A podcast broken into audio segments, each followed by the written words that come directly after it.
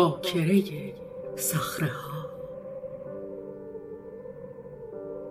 داستانی از ارسلان ترابی.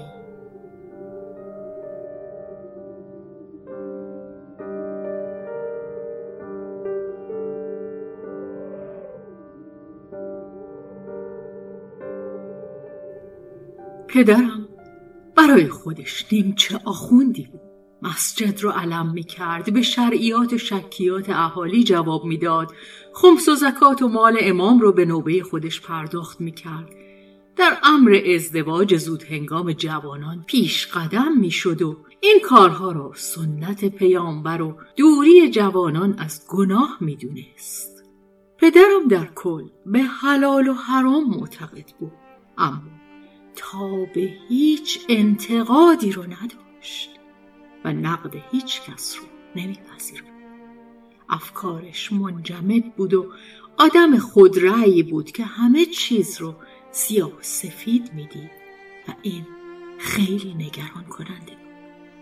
همیشه می‌گفت کاش من امکانات تحصیل در قوم و نجف را داشتم تا در محضر اساتید تراز اول تلمز می‌کردم. اما مرگ زود هنگام پدرش و یک لشگر پا برهنه که سرش ریخته بود رو مقصر همه این عقب ماندگی هاش می‌دونست. پدرم علاقه خاصی به میرغنی آخوند ده بالا داشت و محال بود اجازه بده در روستا مهمان کسی باشه. و همنشینی و معاشرت و دوستی با میرغنی رو یکی از امتیازات زندگیش می‌دونست. از دید پدرم اون عالم زمانه خودش بود که هیچ سؤال شرعی رو بی جواب نمیگذاشت. پدرم وقتی با حرس و ولع مباحثه می‌کرد وجد و شادی تو چشماش موج می‌زد. مدت ها بود که تو چهره پدرم وسط مباحثه هاش به نکته پی برده بودم. و حس می کردم یواش یواش گوشهاش عقب می‌کشند و حتی رفته رفته گوشهاش بزرگتر میشن و این توهم من وقتی بیشتر می‌شد که حاج میرغنی به مسجد روستا می اومد و بازار فقه و فلسفه داغ می‌شد. من وقتی به چهره پدرم یه حاج قربان کربلای غلام حسن اوسا غنبر و سایر پیرای اهالی نگاه می کردم احساس می کردم گوشهای اونام بزرگتر شده و حتی گاهی پوزه هاشون تیزتر و کشیده تر شده. روزی با پدرم به مسجد که رفته بودم از بالای شبستان مسجد وقتی به چهره اهالی نگاه می کردم باز هم همین حس رو داشتم. این بار حس می کردم حتی گوشهای خودم هم زیر روسری بزرگتر شده و بلبل گوش شده بودم. کم کم ترس برم داشت و یک روز به پدرم گفتم بلبل گوش شدم. پدرم خنده تلخی کرد و با ناراحتی گفت دختر جون خیالات برت داشته. شروع کرد به سخنرانی در باب افت و اسمت و پاکدامنی اهل بیت و حضرت رقیه و بیوی معصومه. و از تاقچه. کتابی با جلد زرکوب پایین آورد و کلی از اون رو با سواد الکنی که داشت برام خوند. من هم هیچ از مطالب اون نمیفهمیدم. ولی من باز هم آدم ها رو همونطور می‌دیدم. اما به پدرم چیزی نمی‌گفتم دوباره میپرسیدم. اما جواب سوالات من اون چیزهایی نبود که اون می‌گفت. این سوالات بی سر و ته من مادر و پدرم رو نگران کرده بود. مادرم انگشتاشو گاز می‌گرفت و می‌گفت خورشید لال شو. زیاد سوال بپرسی کافر میشی. و بعد منو دنبال اباطیل میفرستاد تا ادامه ندم.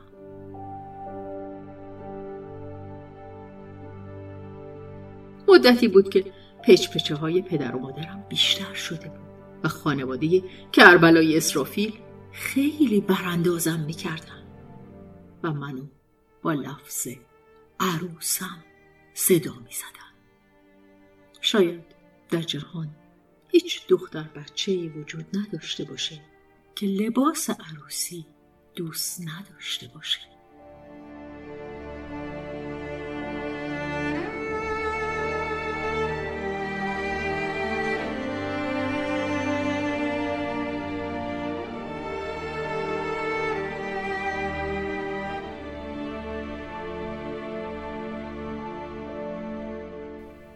عروسی خورشید.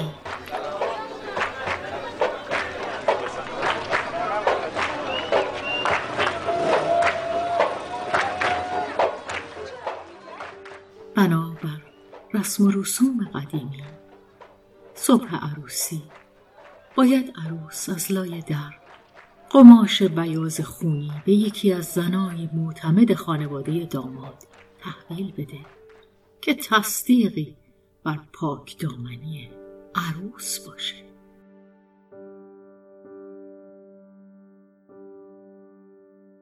ناگهان چنان سکوتی در فضا حاکم شد که انگار جهان هستی را به سکوت خواند.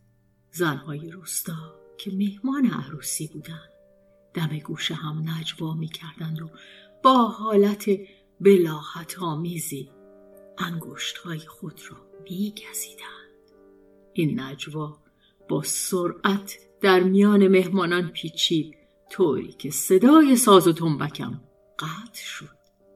این سکوت گوشهام رو کر می کرد سغراباجی اول مادر ایوب خوشگله و بعد مادرم رو کنار پستویی کشید و از لای تنبون شلیته ولایتیش آروم با خوج با حیای خاصی که از شرم گونه آفتاب زدش برافروخته شده بود قماش بیاز سفیدی رو به مادرم نشون داد.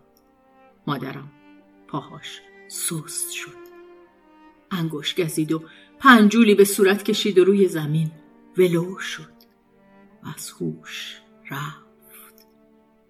کم کم این هم همه حتی به مجلس مردونه هم رسید.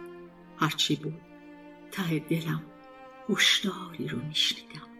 کم کم حس می کردم که اوضاع اصلا خوب نیست.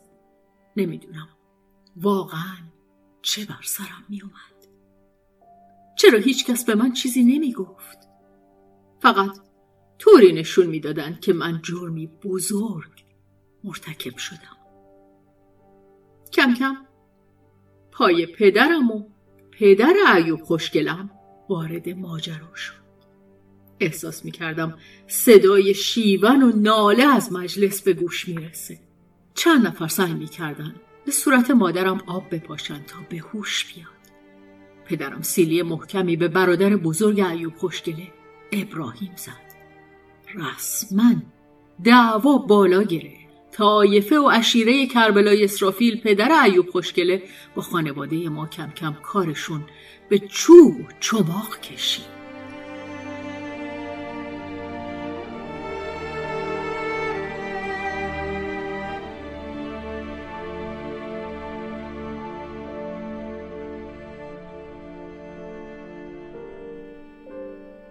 شش ماه از آن اتفاق گذشت هیچ کس با من حرف نمی‌زد. بعدها موضوع رو فهمیدم. من از پاکی بینهایتی که تو خودم حس می کردم قدرت عجیبی داشتم. این همون چیزی بود که منو به گریه می انداخت. پدرم علیل شده بود. خانوادم منو مقصر می دونستن. نفرت عجیبی علیه من داشتن. من اونها رو سرفکنده کرده بودم. ظاهرا اون تخت بخت برام تابوت شده بود. فکر می‌کردن چون من هم بازی پسرها بودم لابد کاری کردم که افتم رو از دست دادم. انگار چیزی مونده بود که باید توضیح می‌دادم اما بلد نبودم. شاید سکوت هم کاری بود. انگار پیشونی نوشتم بود. بلا تکلیفی جهنمی است.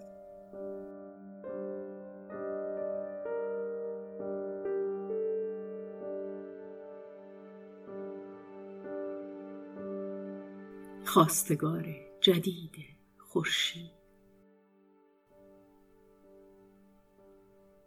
در این وضعیت آشفته خانه ما خانواده ای از دو روستا پایین تر برای پسرشون که معروف به فرخ خله بود به خواستگاری آمدن. خانواده ما دنگشون گرفته بود که هر طور شده با من لج کنن. شاید برای بستن دهن مردم که همیشه مثل دهن مرده نیمه باز بود دنبال چیزی برای نشخار میگشتن. شاید برای اینکه قائل بخوابه خانواده فرخ خله رو پذیرفته بودن. فرخ لنگای دراز موهای پریشون کز کرده چشمای گرد و دهن تا بناگوش در رفته مثل لگن مبال با دندونهای زرد و سیاه داشت. آب دهنش هم نمی‌تونست قورت بده. از پشت پرده وقتی میدیدمش خندم می‌گرفت شبیه مترسک شالیزار بود. پپه و چلمن بود. اما انگار حس همه این لودگی ها یک اتفاق خطرناک نحس داشت میافتاد که خوب نبود. چند روز گذشت. خواهر و مادرم دور از چشم من تمام لباس جمع کرده بودن. احساس می کردم بیماری واگیردار گرفتم. یه روز صبح که از خواب بیدار شدم. یک دفعه بالای سرم سایه سیاهی که شبیه فرخ خله بود رو دیدم. مثل دیوونه ها از ته دل میخندید. جیغ کشیدم. دستم رو به رو سرین بردم و به کنج خونه پناه بردم. این حرکت من اون رو بیشتر به خنده انداخت. همونطور که او بلندتر و بلندتر میخندید من از ترس به خودم میلرزیدم. هرچی مادر و پدر و خواهرم رو صدا کردم هیچ کس جواب نداد. انگار همه خونه آماده شده بود تا منو و سرنوشت منو ببنده خواهرم بعد از یک رب اومد و شرح واقعه رو برای من تعریف کرد. کار از کار گذشته. اونها بعد از اون رسوایی من رو به کابین فروخله در آورده بودند. نفسم تو سینه حبس شد. به طرف پدرم که اتاق گوشه حیات تو بستری خوابیده بود پناه بردم. پدرم که علیل شده بود با قیز خاصی به چشمای من نگاه کرد. ازش خواستم برام کاری بکنه. ولی او دستای لرزانش رو بالا برد و دعام کرد که خدا منو ببخشه. بعضی آدم ها بعضی وقتها با یه حرکت با یه حرف خودشون رو عجیب از چشم آدم میندازن. بعد از سالها دوباره احساس کردم گوشای پدرم بزرگتر شده و بلبل گوش شده. من رفتنی بودم. حتی اگر خدا خودش به شهادتم میومد اگه قرار معجزه ای در کار باشه الان باید خودشو نشون بده. همه وسایلم بار اسبی شده بود که جلوی در بود اسبی که فرخ خله با خودش آورده بود. از اون همه دیانت و تقوا و قرآن به سر گرفتنهای پدرم هیچ انتظار و سمری نمی‌رفت تازه فهمیدم. این عرف و عادتهای غلط چقدر تونسته بود پدر و مادر و خانوادم رو کور و کر و من کنه. جماعت متعصب سر به سجده آیه خان به ظاهر متدین. رویاهام رو در کنار کسانی گذراندم که بودن اما نبودن. قرامت چه چیزی رو من باید انقدر سخت و ساده پس می‌دادم؟ خواستم از خودم دفاع کنم. اما انگار این حرفا هیچ تأثیری در اوضاعی که پیش اومده بود نداشت و من رفتم با سکوتی در برابر همه اینها. پدرم پشتش رو به من کرد و خوابید. من با انبوهی از ترس و استراب و گریه ها سوار بر یابوی تقدیر شدم. دیگر هیچ چیز نمیفهمیدم. همچنان دورتر و دورتر شدم. انگار می‌رفتم که دیگر نباشم. من دخترم و از این راه گریزی ندارم. قرار است همین باعث آواره شدن و بدبختی های من باشه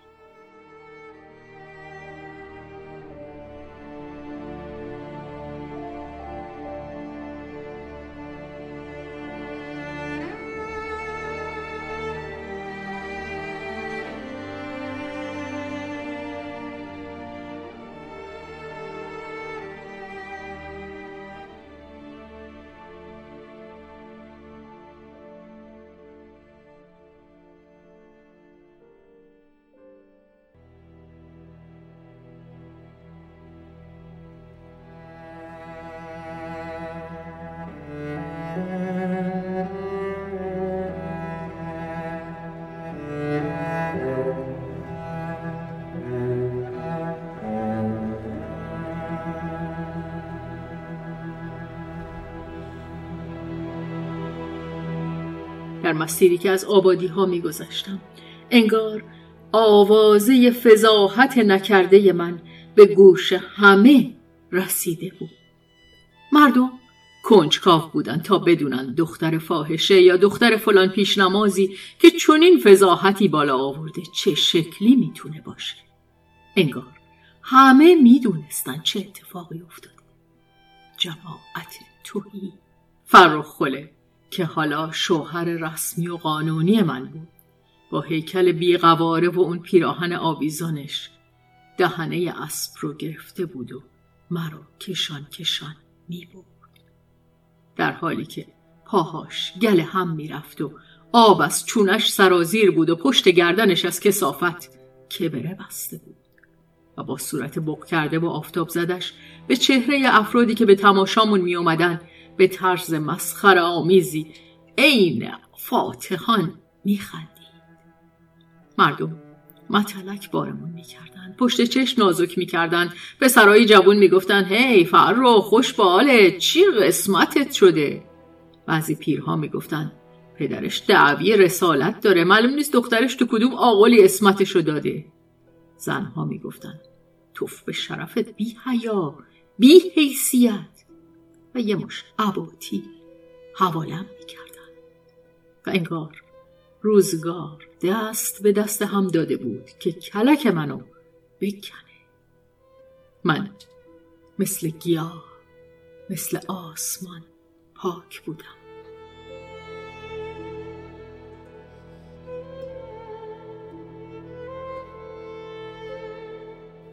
تقریبا طرفای عصر بود که از دور روستایی رو دیدم. دیگه سوسوی هیچ چراغی امیدوارم نمی کرد روستا از یک طرف به صخره سر به فلک کشیده و از طرف دیگه به دره عمیق می رسید که رودی در اون جریان داشت. فرخله خیلی ذوق داشت که به اونجا برسه در حالی که زبونش می گرفت گفت اونجاست. رسیدیم. بعد خنده ای با تمام اون بلاحت کودکانه که تو چهره داشت زد. اشک امانم رو بریده بود. به پهنای صورت میگریستم. در کوچه پس کوچه های تاریک این بیغوله می‌رفتم تا چراغ ره تاریک باشم. بالاخره رسیدیم به خونه محقر. بی بزاعت بی هیچ شیء قیمتی. زن خپل قد کوتاهی با عینک ته استکانی که اون رو با کش تنبان به پشت سرش بسته بود پشت یه بخچه بند تکیه داده نشسته بود. فروخله گفت ما ما ما ما ما ما اومدیم نه نه نه نه انگار خونه دور سرم میچرخی یواش یواش تعداد دیگه هم پیداشون شد. دوتا از خواهرای فرخله جلو اومدن و منو با شلپ و شلوپ توفاجینی بوسیدن. حالم خوب نبود. خسته و درمونده بودم. بی هیچ مونسی. دلم می‌خواست همه اینها خواب باشه. به بخت سیاه خودم میگریستم.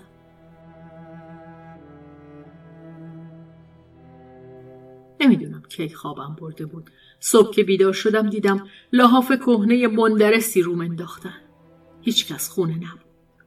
دنبال کفشام گشتم. پوشیدم و پا به فرار گذاشتم. با تمام قدرتی که داشتم کل راهی که اومده بودم تا اینکه روی سنگی نشستم. با خودم فکر کردم آخه کجا دارم برم؟ من که جایی را ندارم. کسی منتظرم نیست. نه نای برگشتن نه امیدی برای فرار مونده بود. فقط به پهنای صورتم اشک میریختم. شاید در اون لحظه اشک دیگه کاری نبود. خودم رو به سمت سخره های رودخونه کشیدم. می‌خواستم کار رو تموم کنم و خودم رو به رودخونه بندازم. نزدیک رودخونه که شدم صدایی حواسم رو پرت کرد. دیدم داخل شنها و سخره ها طول سگی سفید با خال سیاه و پنجه دستش داخل شنای نرم به سمتم اومد. برخلاف پدرم که می‌گفت سگا نفس نجس دارن و دست زدن به اونا کفاره نقره داغ داره. من سگا رو دوست داشتم. بغلش کردم. گرمایی داشت. سر تا پام و لیس زد. انگار خستگیام و التیام داد. فکر خودکشی رو از سرم بیرون انداخت. خیلی آرومتر شده بودم. بعد از این همه نامرادی. حس عجیبی بود. نوازشی نیاز داشتم. اسمش رو گذاشتم. شنی. همونطور که شنی در بغلم بود خوابم بود هیچ نفهمیدم. وقتی بیدار شدم حس کردم یک روز گذشته. صدای یه آدم می اومد که دنبالم میگشتن. سعی کردم خودم رو مخفی کنم. دوباره چشمامو بستم که ناگهان دیدم یه مرد میان سال به تن و اندام من دست میماله. حراسان بیدار شدم. جیغ کشیدم. خاک به چشماش پاشیدم. سگم شنی رو بیشتر تو بغلم فشار دادم و از صخره بالا دویدم. می‌دونستم هرچی بالاتر برم. اون مرد که پای چپش علیل بود دستش به من نخواهد رسید. در حالی که نفس نفس می‌زدم از مرد افلیج دورتر شدم از ترس خیلی بالاتر رفته بودم. گفت می‌دونم تو زن فرخ خله ای و از خونش فرار کردی. من یه جای امن برای تو سراغ دارم. در حالی که نگاه شهوت آلودی داشت سعی می‌کرد با زبونش منو نرم کنه. ولی با صدای پارس طول سگم شنی کم کم دیگران هم متوجه حضورم شدن. آن مرد که دید اهالی روستا فهمیدن با صدای خشداری فریاد زد. بیاین اینجاست پیداش کردم. همه با کنجکاوی نزدیک شدن. خواهرا و خود فرخ هم بودن. هم همه ای به پا یکی از اونا می‌گفت بیشرمی رو به آخر حدش رسوندی. بازیات تمومی نداره؟ همه به واسطه بی ارزگی شوهرم رسما به خودشون جرأت توهین و تحقیر من رو می‌دادن. انگار من دعوت شده بودم تا بازیچه مردای این روستا بشم. یکی از اون وسط گفت اون موقع که جیک محصولت بود و تو کادونیا ناناش ناناش می‌کردی باید فکرشو می‌کردی عروسک. مردم علاف بیکارم میخندیدن. حتی خود فرخله هر دهن آوازی چیزایی که می‌گفتن رو دلم نمی‌خواست کسی بشنوه. تهدیدشون کردم که اگه حرکتی بکنن مثلا بالا بیان خودم رو پایین میندازم و نشم رو دستشون میمونه. کم کم همه متفرق شدن. ساعتها گذشت. به جز چند تا بچه و فرخ خله که از پایین صفراها بالا رو نگاه می‌کردن کسی نمونده بعد از مدتی بچه ها هم رفتن. فرخ خله سعی می‌کرد با زبونش منو نرم کنه. می‌گفت بیا بیا پایین تا ب ب ب بریم چاشت نه نه نه نه نه رو بخوریم. ناناش ناناش کنیم. برای مردت سرخ سرخ سرخاب سفیداب کن. ده دل بده. بعد مثل احمق تا بناگوش میخندی. حالم رو به هم می‌زد اما حتی دلم به حال اوم میسوخت. همونجا موندم و فکر می‌کردم اینجا بین صخره ها امترین جای جهانه. فرخ رفت. یه ساعتی طول نکشیده بود که برگشت و نون پنجره و یه مقدار گوشکوبیده آورده بود. بازم با زبون الکنش که سوهان روحم بود چیزایی برای خودش گفت و غذا رو گذاشت و رفت. یه جایی کمین کرد. تا به محض اینکه پایین بیام نزدیک بیام. از اون بالا که نگاهش می‌کردم یواش یواش خوابش برد. بیچاره. به سرعت پایین اومدم گوش کوبیده و نم پنجره ای رو برداشتم. حسابی گرسنم شده بود. ولی من اون شب را وسط صخره با طول سگم شنی گذروندم. زمان گذشت. رفتارهای فروخله که هر روز پایین اون صخره ها برام غذا میذاشت باعث شد ترسم نسبت به اون بریزه. کم کم پایین اومدم. اما حواسم بود که نزدیکم نیاد و اون این مسئله رو خوب فهمیده بود. یه بار که خواست به من نزدیک بشه دوباره از خونه فرار کردم و بالای صخره ها رفتم. این رفتار من باعث شد دیگه به من نزدیک نشه. اما یواش یواش سر و کله بعضی ها پیدا شد. بی کسی داشت. دخلم و می شبی که به خواب عمیق رفته بودم دیدم دستای زمخت و مردونه روی رونهام میلغزه. حراسان از خواب بیدار شدم. دیدم رعوف داماد وسطی فرخ شوهر قمر با اون موی رنگ زده و دندونای آریش تو اون نور کمسوی فانوس آروم به من گفت. نه ترس سگ کاریت ندارم. من که قریبه نیستم. تو رو کی به این خوله داده؟ مواظبتم هر چی بخوای می‌خرم. تو فقط منو به وسال خودت برسون که هیچ پدر سوخته ای جرأت نزدیک شدن به تو رو نداره. خودم رو جمع کردم. تو که نمی‌تونی همینجور این پر رسم وحشی رم کنی و رکاب ندی. خواست بیشتر نزدیک بشه که فوشش دادم. گفتم اگه ادامه بده همه رو بیدار می‌کنم. اون که تهدید منو جدیدی بلند شد و حرفشو خورد و تو تاریکی گم شد. اما می‌دونستم که ولکن ماجرا نیست. چند روز گذشت. دیدم راوف با زنش اومده و با فرخ پچ پچ می‌کنن حواسم بود. فهمیدم این مرد بیشرف نقشه ای داره. بعد از ساعتی راوف سمت من اومد و در حالی که زمین رو نگاه می‌کرد گفت که بهتره خونه مستقل داشته باشی و از این خونه نقل مکان کنی و بری خونه پایین ده که زمانی پسر و عروسش قبل از رفتن به شهر اونجا مدتی زندگی کرده بودن. من که می‌دونستم با این کار تصمیم شومی تو سرش داره با قسمای خدا پیغمبری که می‌خورد قبول کرد. بهتر از این شرایط بود که هر روز به بهانه مادر فرخ ایل و تبارشون بریزن و ما کلفتی کنیم. چند روزی اونجا بودم. قفلی که از خونه ننه فرخ دزدیده بودم به در اتاقم می‌زدم و هیچ کس رو به اتاق راه نمی‌دادم. حتی فرخ که می‌دونست اگه نزدیکم بیاد از خونه فرار می‌کنم و به بالای صخره ها میرم. اما دامادشون رعوف هر شب می اومد و سعی می کرد در حالی که فرخ به خواب داده کلید در رو بشکنه. اما روزی قمر تعقیبش کرده بود و حسابی از شرمندگیش در اومد. روزا خونه نمیموندم. از دیوارهای محصور می ترسیدم. حس می کردم راه فرار ندارم. سر چشمه که می‌رفتم زنها و دخترای روستا از من دوری می‌کردن. در حالی که صورتشون رو با هجاب پوشونده بودن به هم نگاه می‌کردن و به من اشاره می‌کردن و با لحجه ولایتی می‌گفتن نگاه کن خاک بر سر از کمالات چیزی کم نداره. چهرش این ماه شب چارده است. معلومه با این برا رو دل هر مردی رو می‌بره. عجب هیکل خوشتراش و لوندی داره. اما معلوم نیست شوهرش کیه. افتشو به کی داده؟ با کیا هم خوابه بوده؟ پدرشو که سکته داده. مادرش هم از رسوایی که به بار آورده دق کرده.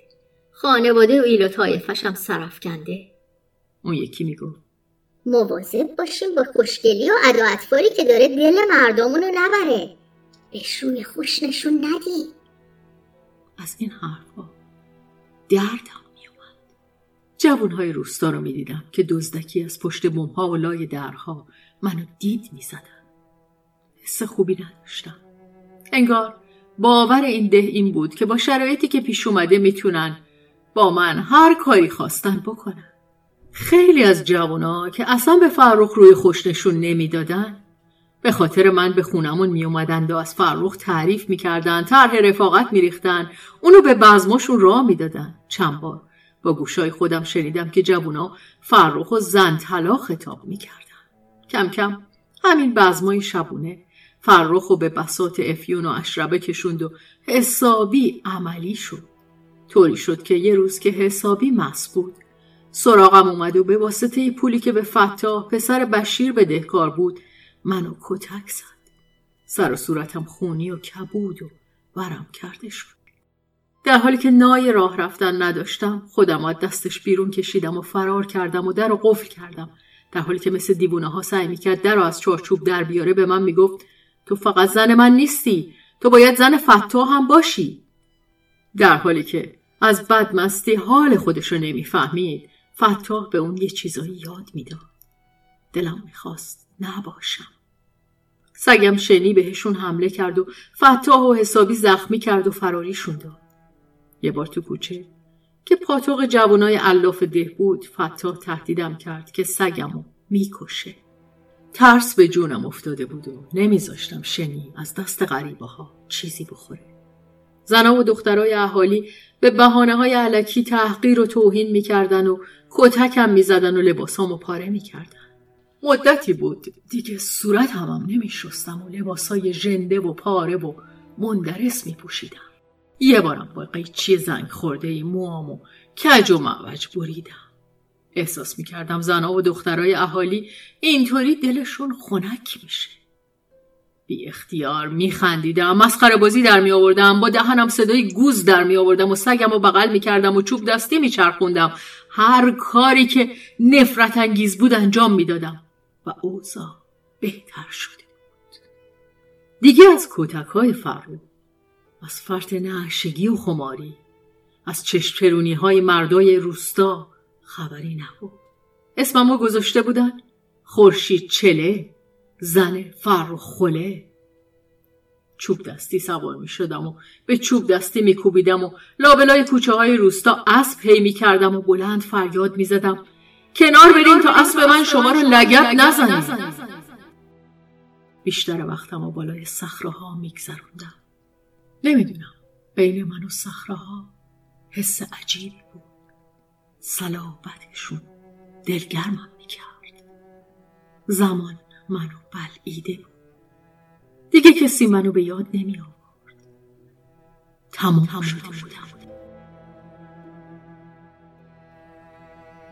روزی شیخ سالی دوانویس ده منو تو کوچه دید.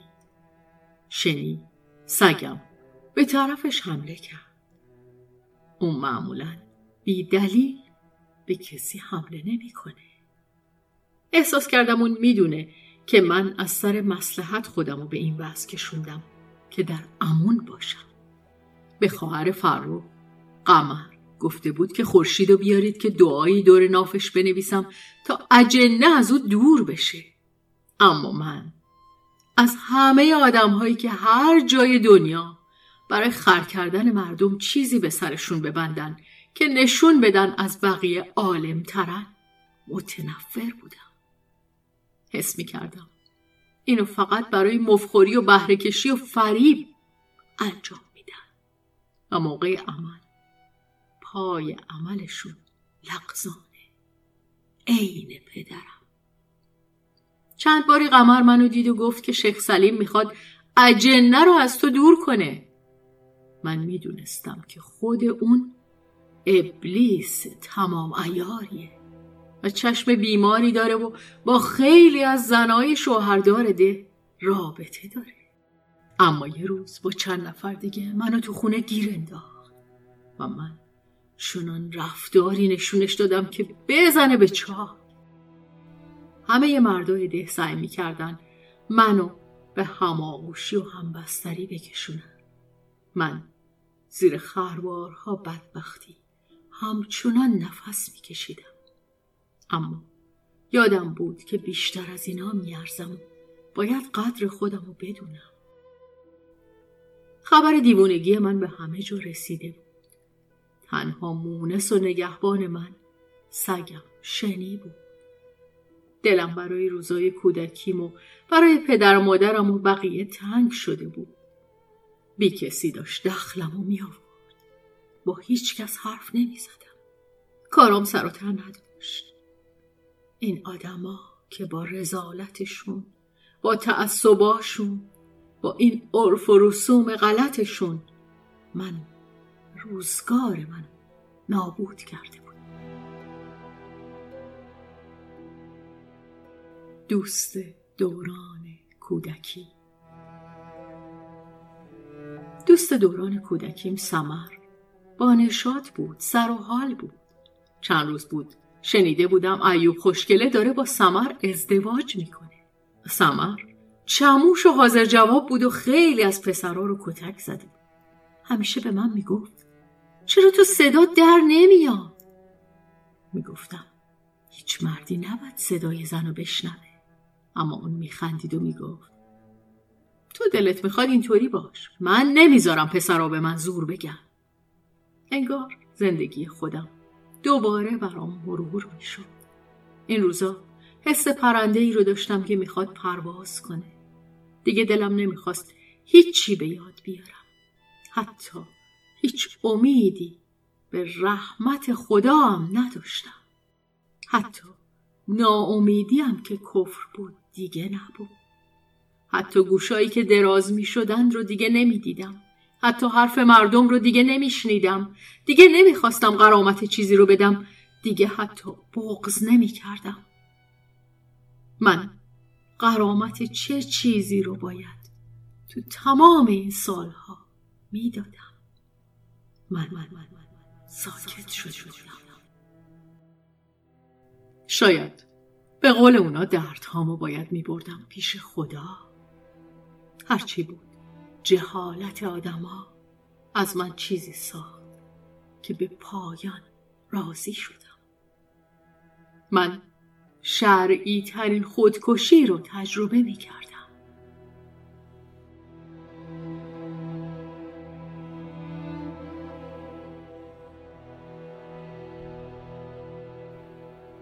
شب عروسی ایوب خوشگله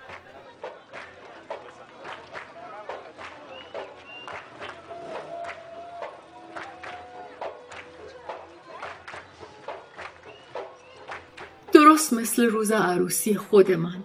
صدای ساز و دهل نن بدیل فضا رو پر کرده بود. طبق آین همیشگی. ینگه کنار در ایستاده تا قماش بیاز آغشته به خون باکرگی رو به خونواده داماد بده. که سمر با موهای ژولیده و چهره بهت زده و چشمای گستاخ در حالی که ایوب خوشگله با شرم خاصی دنبالش دوان دوان میاد وارد مجلس میشه. همه. ما تو حیرون موندن که نکنه سمرم مشکل خورشید و داره و بکارت نداره. در فضا یک لحظه سکوت مرگاوری حاکم میشه. سمر با صدای رسا و بلندی که با انگشت اشاره ایوب خوشگله رو نشون می‌داد میگه این که نه زن نه مرد.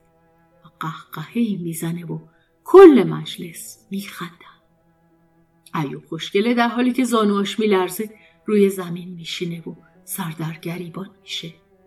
نمی‌دونم چرا بین این آدما اینقدر حرف و سری میپیچه. حرف به خونواده خورشید رسید.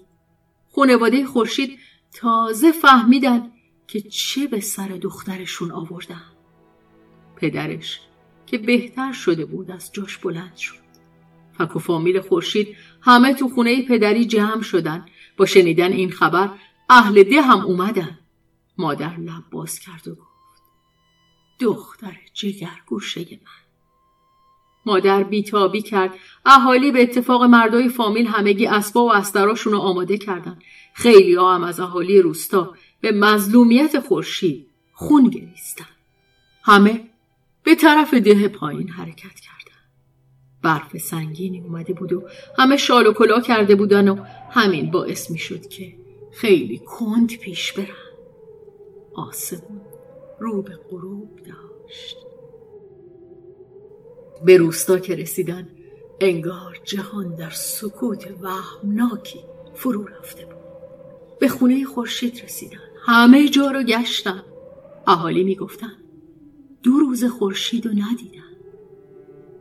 اون بیشتر اوقات تو صخره زندگی می‌کنه. اهل ده بعد از فهمیدن موضوع با خانواده خورشید برای پیدا کردنش همراه شدن. همه یک صدا خورشید و صدا می‌زدن. اثری از اون نبود. همه جا رو گشتن. تا صبح هیچ کس نخوابید. مردم همه خسته شده بودن. هوا روشنتر می‌شد. برفها آب می‌شد. همه ناامید شده بودن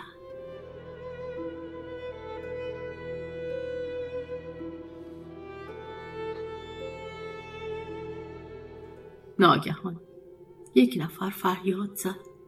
بیاید اینجا! همه به طرفش دویدن. وقتی برفها رو با دست کنار زدن دیدن جنازه یخزده خورشید در حالی که سگ شنی رو که گوشت مسموم خورده و جیگرش تکه تکه شده بود و خون قی کرده بود و بغل کرده پیدا کرده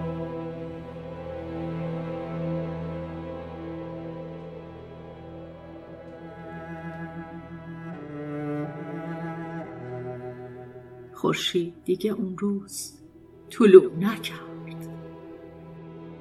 و کوچه های ده خالی از صدای زنی که فریاد می‌زد.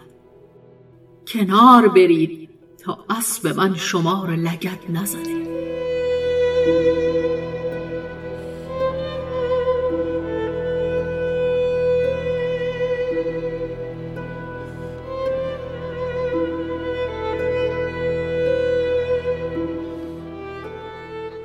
زمستان 1386 نوشته ارسلان ترابی. با اجرای شهرزاد فتوهی کاری از هنر و زندگی شهرزاد.